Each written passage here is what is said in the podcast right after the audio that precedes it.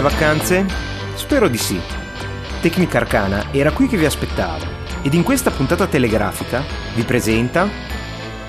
Segway, un improbabile scooter elettrico dalle inaspettate applicazioni. Vi racconto la mia prova su strada. Citato nello scorso episodio, ma meritevole di una presentazione più adeguata, il Museo della Scienza di Londra. Per finire, alcune brevi comunicazioni di servizio. Tutto questo su Tecnica Arcana Telegrafica numero 11. A tra poco.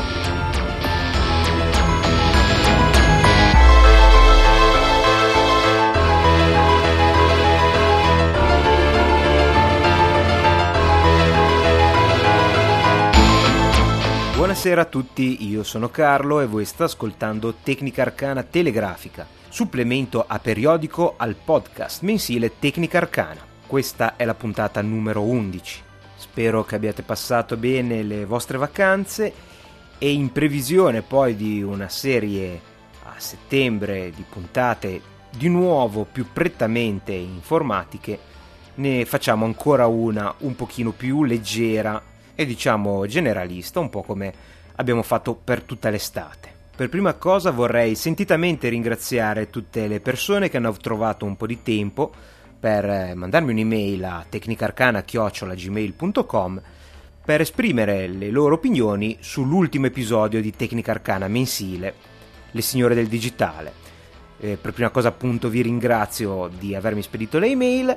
e visto che il feedback è stato molto positivo, forse molto più positivo di quello che mi sarei aspettato, prima o poi, con calma, arriveranno anche altre puntate della serie. Sono molto contento che vi abbia fatto piacere. Lo tornerò a registrare puntate del genere molto volentieri. Continuate quindi a scrivermi suggerimenti, critiche, proposte per nuovi argomenti che in questo periodo ne ho ricevuto un po' veramente interessanti e sempre l'indirizzo tecnicarcana-gmail.com. E adesso andiamo a parlare del primo argomento di questa puntata veloce, rapida, telegrafica. Segway, lo conoscete? L'avete già sentito nominare? Penso di sì. È quel, l'ho chiamato improbabile scooter nel, nel sommario perché effettivamente è abbastanza strano e visto che è uscita in questo periodo una nuova serie di modelli, sono stati annunciati e avevo avuto l'anno scorso la, l'opportunità di provarlo perché evidentemente o era sbarcato da poco in Italia o comunque vi era una promozione abbastanza forte, io l'ho trovato qui in vari paesi più o meno turistici dalla Liguria ma anche a Savona dove abito io e ovviamente non potevo assolutamente perdere l'occasione per farmici un po', un po' di giretti. Se non sapete di cosa sto parlando, eh, vi metterò tanto per cominciare i link sul, sulla pagina degli episodi, ma se non siete in casa in questo momento per poterli visualizzare, immaginatevi, beh, un po' difficile da, da spiegare, perché è uno scooter a due ruote e fino a questo punto diciamo non c'è nulla di strano, però sono due ruote sullo stesso asse. Immaginatevi una scopa, una scopa di quelle moderne, di plastica, con la, la, il supporto per le, setole di plastica. Immaginatevi di mettervi con i piedi sopra questo supporto. Ora, ai lati della scopa attaccateci due ruote e infine attaccate un manubrio sopra la scopa. Avete una vaghissima idea di, della struttura di questo, di questo scooter particolare. A parte gli scherzi, eh, questo scooter è stato presentato come una rivoluzione nel mondo del trasporto. Eh, suscitando anche abbastanza ilarità al momento del lancio, tanto per farvi i soliti esempi, eh, lo trovate preso un po' in giro sia nei Simpson che nei Griffin, che possono piacere o non piacere, ma sono uno specchio abbastanza fedele di ciò che pensa l'opinione pubblica americana. Comunque, a parte questo lancio probabilmente un po' sopra le righe, per il resto ha tecnologie veramente avanzatissime. Voi immaginatevi di avere questa pedana sulla quale salite e ai lati ci sono queste ruote e sopra vi è questo manubrio. All'interno del, del Segway vi sono dei giroscopi collegati ad un computer che praticamente tengono eh, costantemente in equilibrio questo motorino, perché vi ripeto, essendo solo su due ruote, non avendo appoggi davanti e dietro, non sarebbe in equilibrio stabile. E quindi ci sono questi giroscopi che riescono in qualche modo sempre ad avere in maniera costante eh, l'inclinazione del mezzo e attraverso l'elaborazione del computer, integrato ovviamente sul, sul motorino, e attraverso i motori elettrici lo tengono sempre in equilibrio. Sembra una cosa abbastanza strana e infatti eh, con un po' di perplessità mi sono avvicinato a questo mezzo quelle due o tre volte che c'è stata l'opportunità di provarlo, soprattutto perché l'equilibrio non è esattamente il mio punto di forza. Allora, vi chiederete come va? Funziona? Non funziona? Beh, cerco di ricordarmelo perché quest'anno non l'ho più visto in giro, non so se semplicemente non ci siamo incrociati o non l'hanno più portato in giro per provarlo. Dal mio punto di vista la parte più difficoltosa è semplicemente il salirci, perché una volta che si è sopra leggete tutte le pubblicità che volete, è praticamente tutto vero quello che dicono. Una volta saliti, eh, nella salita un pochettino instabile, un po' in equilibrio, ma una volta saliti eh, il mezzo prende equilibrio in maniera impressionante e evidentemente gli elaboratori cominciano a elaborare i motori elettrici, fanno il loro lavoro e i controlli sono veramente molto intuitivi. Praticamente eh, accelerare e decelerare lo si fa col corpo. Se voi vi sporgete in avanti, i sensori, i giroscopi riescono a rilevare questa inclinazione e fanno andare il, il motorino in avanti. Se vi mettete dritti si frena, si, ci si ferma e se si va indietro, si, un po' indietro con la schiena, si va in retromarcia veramente veramente molto facile. Si gira attraverso una manopola io non so se avete mai guidato una moto quella che dovrebbe essere la manopola dell'acceleratore in realtà serve per ruotare. Mi sembra che sia eh, sempre sulla destra non ricordo con precisione. Comunque ruotando questa manopola in avanti si sterza verso sinistra ruotandola indietro si sterza verso destra. Molto semplice è impressionante l'equilibrio una volta che si è sopra diventa veramente un'estensione del corpo io avevo provato l'anno scorso il modello standard che si chiama HT,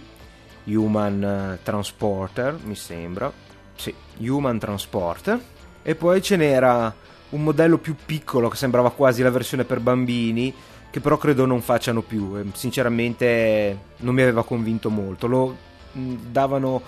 più che altro perché insomma questo affare non si può lasciare per strada perché costa tenetevi forte se non ne avete idea costa a partire dai 4.000 euro, eh, prezzo medio dato una scorsa intorno ai 5.000 e rotti. E ovviamente non si può lasciare per strada anche se antifurti, schede di identificazione, qualche sistema abbastanza sofisticato elettronico, però non mi fiderei tanto. E, e, quindi il problema è che ad esempio non so in un condominio bisogna se non si ha un garage bisogna portarlo in ascensore e quello grosso la versione standard è un po' troppo grande.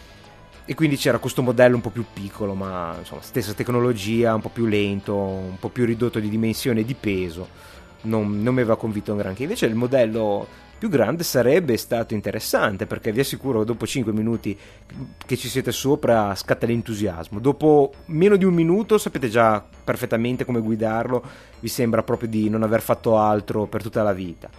Dopo qualche minuto dite ah vado a casa e me lo compro. Oppure adesso mi fermo e gli chiedo quanto costa e solitamente il pensiero vado a casa e me lo compro finisce subito dopo che vi hanno detto quanto costa. Sarà poi ci sarà risparmio a lungo termine. Ma il problema vero è che io personalmente ne trovo difficile la collocazione di questo mezzo perché va, fai 20 km all'ora, che è poco per andare in strada a mio avviso infatti eh, credo che non possa andare sulla strada. Adesso stavo giusto leggendo sul, sulla pagina dell'importatore italiano che è segway.it, eh, chi fosse interessato può andarsi a cercare leg- la legislazione italiana, cosa prevede per, eh, per questo strano motorino ma così ad occhio e croce vi posso già anticipare che è in atto una sperimentazione. Sono previste per il momento in forma di prova alcune regole per farlo per poterlo fare girare in strada essenzialmente. In strada intendo eh, nel suolo pubblico, perché in strada, nel senso nella carreggiata, non mi sembra che possa andare, no, può andare o sui marciapiedi, sulle aree pedonali o sulle piste ciclabili con vari limiti, ad esempio, non, so, non si può andare più di 6 km all'ora sulle, sui marciapiedi e eh, non si può superare i 20 km all'ora, ammesso che li superi come caratteristiche tecniche, sulle piste ciclabili. Credo addirittura che abbia dei pulsanti tipo i limitatori di velocità eh, delle macchine di Formula 1 per, il, per quando passano i box, una cosa del genere. E, e, quindi il problema un po', almeno io poi immagino qui le strade della Liguria che siamo schiacciati fra il mare e i monti. E chi ci credete o no si, si, vede dappertutto, non solo nel, nel, panorama, anche i marciapiedi sono molto molto stretti rispetto, non so, ad esempio, anche per rimanere vicino a analoghe città come dimensioni, ad esempio del Piemonte o, o della Lombardia. E quindi io ce lo vedo un po' male fare lo slalom in questo nel mio territorio diciamo così in, altre, in, altri scenari urbani può darsi che insomma, la cosa sia possibile insomma questa tecnologia è entusiasmante è un po' un entusiasmo quasi infantile insomma di, di, di fare una cosa veramente divertente eh, ci sono applicazioni che sono estremamente interessanti come ad esempio la polizia per pattugliare come si dice, i centri storici. Oppure vi sono le foto di due addetti alla manutenzione della ferrovia che la percorrono con il modello da fuoristrada. Perché esiste anche un modello con le ruote grosse, quelle per intenderci tipo quelle dei quad, delle moto a quattro ruote, che lì sì che mi sarebbe piaciuto provarlo, ma non sul, sulla passeggiata del porto di Savona, in un bel bosco, il motocross era stata una mia grande passione di qualche anno fa. E comunque a parte questo eh, no, non lo vedo molto eh, utilizzabile negli aspetti urbani, però questa tecnologia funziona benissimo perché a parte l'esperienza personale è, è proprio una tecnologia che permette con eh, diciamo come dire, un footprint, un'occupazione del suolo minima, di avere una struttura che si regge in verticale, perfettamente bilanciata, perché uomo più macchina, insomma, sono quasi 1,80 m, 2 m a seconda dell'altezza dell'uomo, perfettamente bilanciati, che si muovono con un'incredibile agilità. E allora qui scatta, a mio avviso, la cosa più interessante. Esiste, sempre prodotto dalla Segway,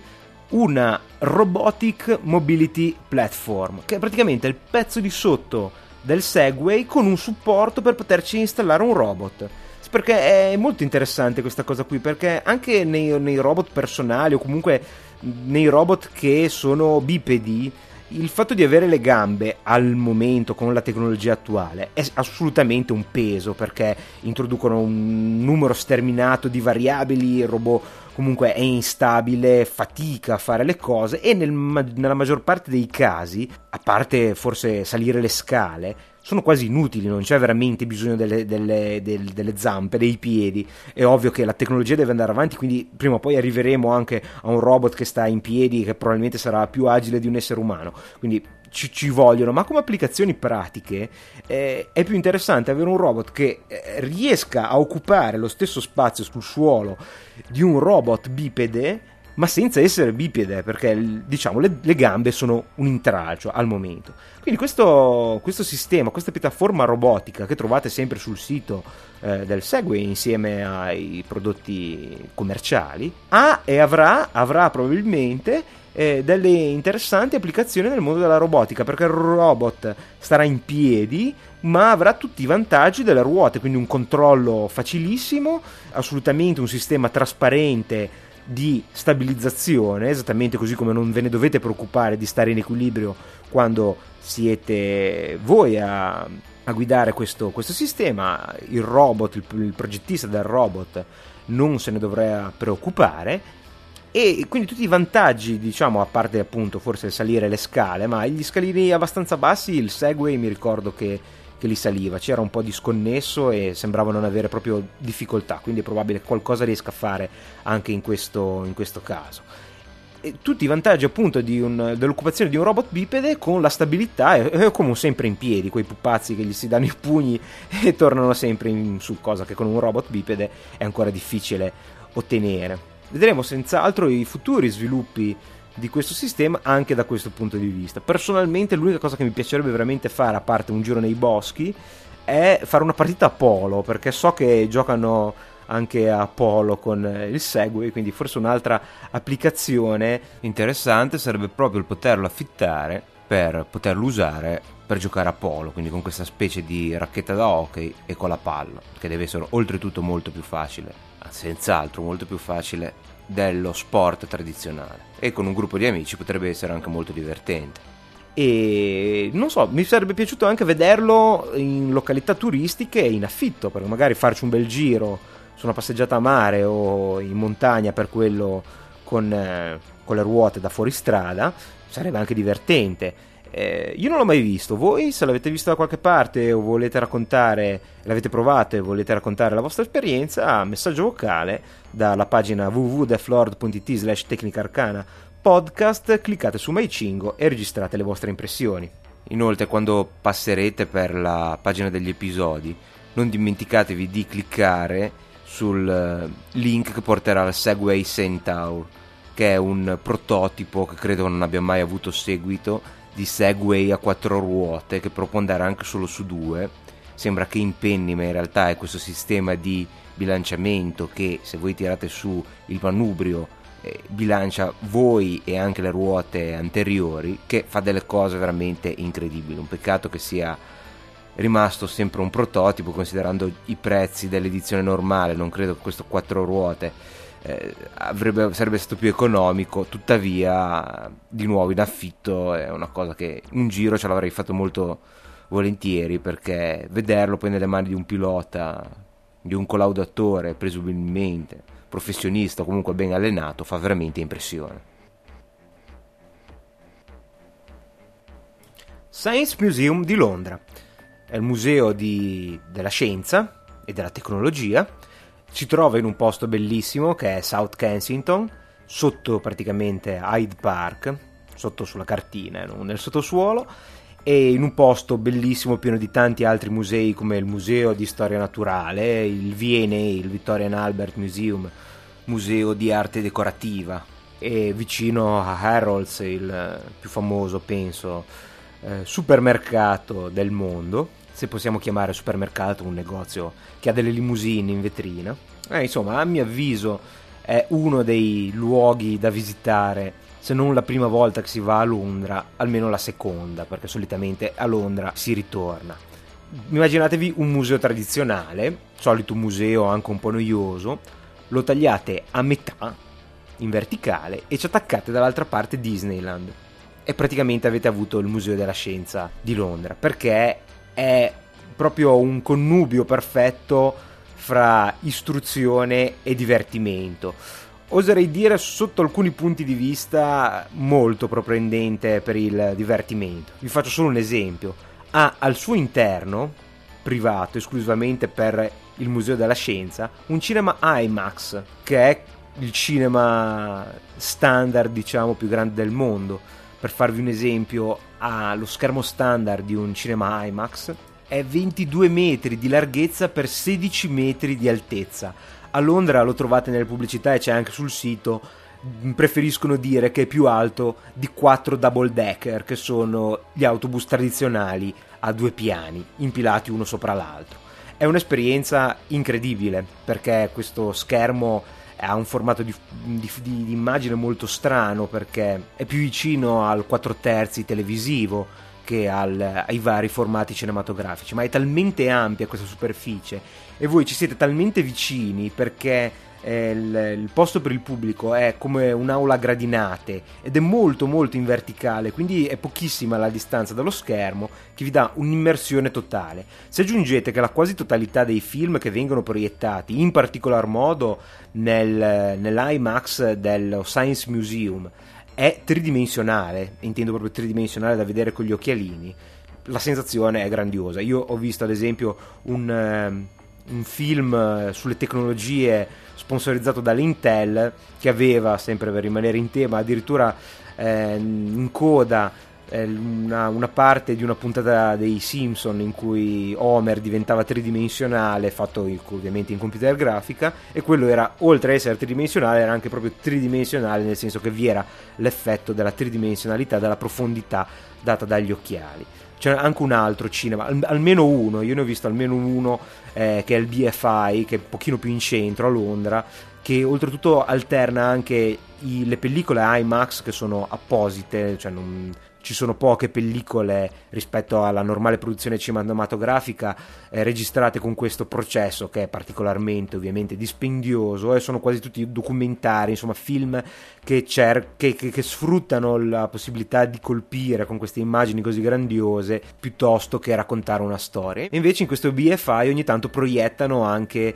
eh, su questi schermi giganteschi pellicole tradizionali, ad esempio io avevo visto il primo Alien proiettato in 70 mm. Ovviamente prende tutta la larghezza ma non tutta l'altezza, ma è comunque di nuovo un'esperienza eh, terrorizzante nel caso del film in questione. Immaginate quindi un museo che ha al suo interno un sistema di intrattenimento come questo, come può essere il resto. È assolutamente grandioso in ogni suo aspetto. Si entra e si inizia dalla tecnologia del vapore, con queste macchine a vapore, alcune anche funzionanti, nel senso che sono alcune riproduzioni, alcune credo anche gli originali, che ovviamente si muovono, non vanno più a vapore, ma sono comunque azionate e se ne può vedere il principio di movimento e si esplora tutta eh, la scienza, tutte le branche della scienza eh, a partire appunto dalle grosse macchine, dai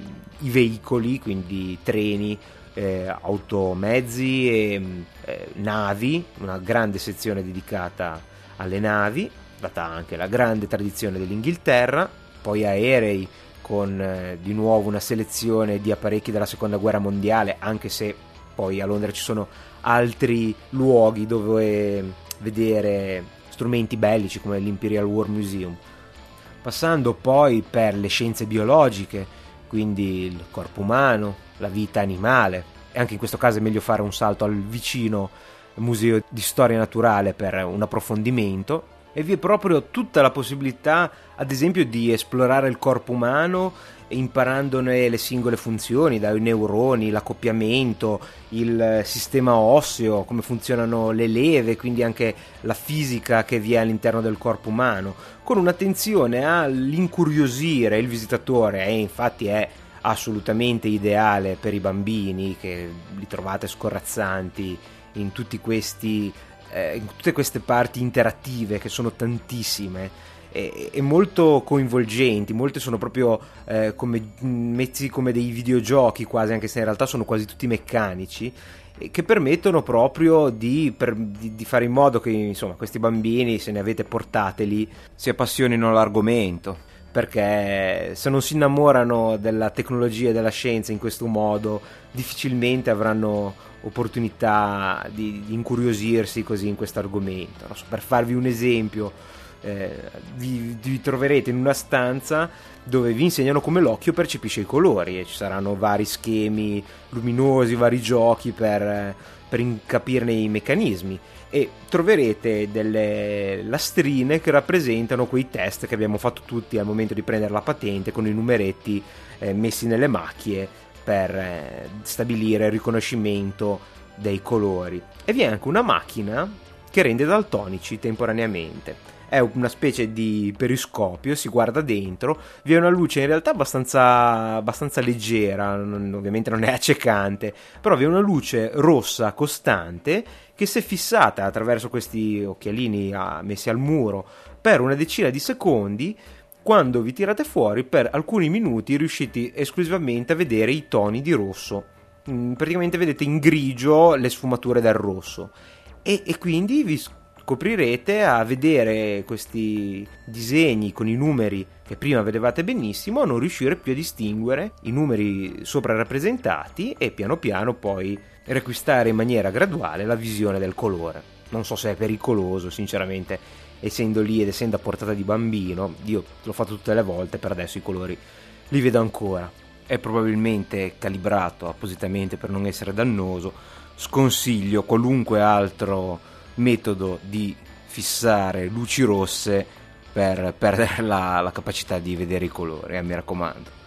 E dal punto di vista invece più strettamente tecnologico, beh, c'è solo l'imbarazzo della scelta, si va dalle tecnologie tradizionali come l'informatica, passando, come avevo già citato, anche per calcolatori elettromeccanici, quindi si parte proprio dalle macchine calcolatrici come la Pascalina per arrivare alle macchine di Babbage, ehm, per arrivare poi a macchine elettromeccaniche,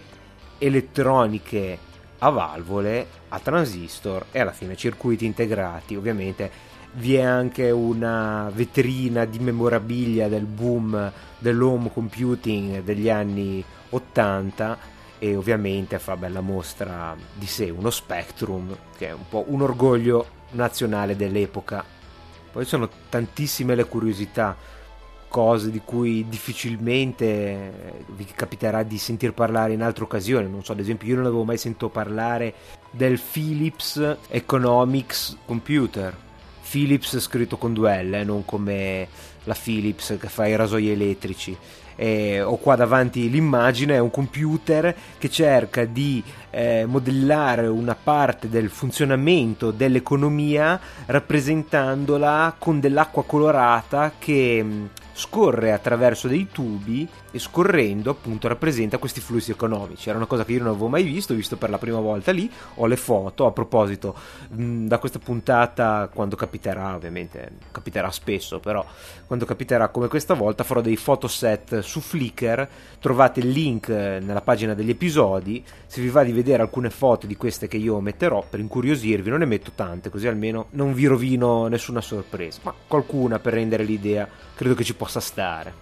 Comunque, ripeto, eh, le trovate nella pagina degli episodi, nella sezione dei link. Poi vi è anche una parte dedicata ad alcune tecnologie un po' particolari che possono incuriosire, infatti incuriosiscono e quindi è possibile testare il loro funzionamento come non so le fonti di energia alternativa come le celle fotovoltaiche oppure i pannelli elettroluminescenti che sono ad esempio quei pannelli che credo che siano dei polimeri, comunque qualcosa di flessibile, che utilizzavano nei telefoni cellulari in bianco e nero però già abbastanza avanzati, non proprio i primi che avevano illuminazione a LED, c'è stata una transizione fra i cellulari in, eh, in, bianco e nero a colore che usavano questi pannelli che solitamente erano colorati, illuminavano lo schermo con un solo colore, solitamente o un verde molto forte o un blu elettrico abbastanza acceso, ad esempio i Sonic Ericsson mi sembra di ricordare, anzi a loro tempi solo gli Ericsson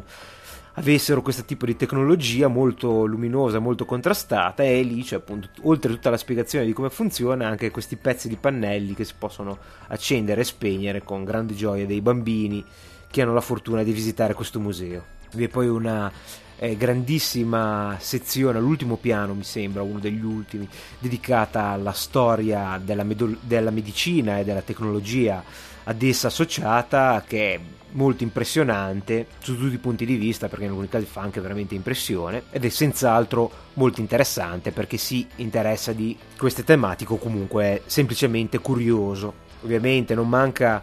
una ampia sezione dedicata all'esplorazione spaziale e per finire il viaggio, oltre a esposizioni temporanee che quindi si succedono e cambiano in continuazione, a volte anche qualche manifestazione più particolare, tipo so, mi è capitato di vederne una dedicata allo sport e ovviamente alla scienza e alla fisica nello sport e un'altra dedicata alle macchine di Leonardo da Vinci, si può trovare veramente di tutto. E si può concludere la visita con un negozio di souvenir che ancora una volta ha tutti i souvenir, i ricordi a tema e sono quasi tutti giocattoli didattici, alcuni anche molto bizzarri, si va dal tradizionale poster eh, con le costellazioni o carte geografiche a tantissime serie di piccoli esperimenti di fisica, di chimica, di elettronica a volte anche in dimensioni veramente tascabili e che sempre riallacciandosi ai discorsi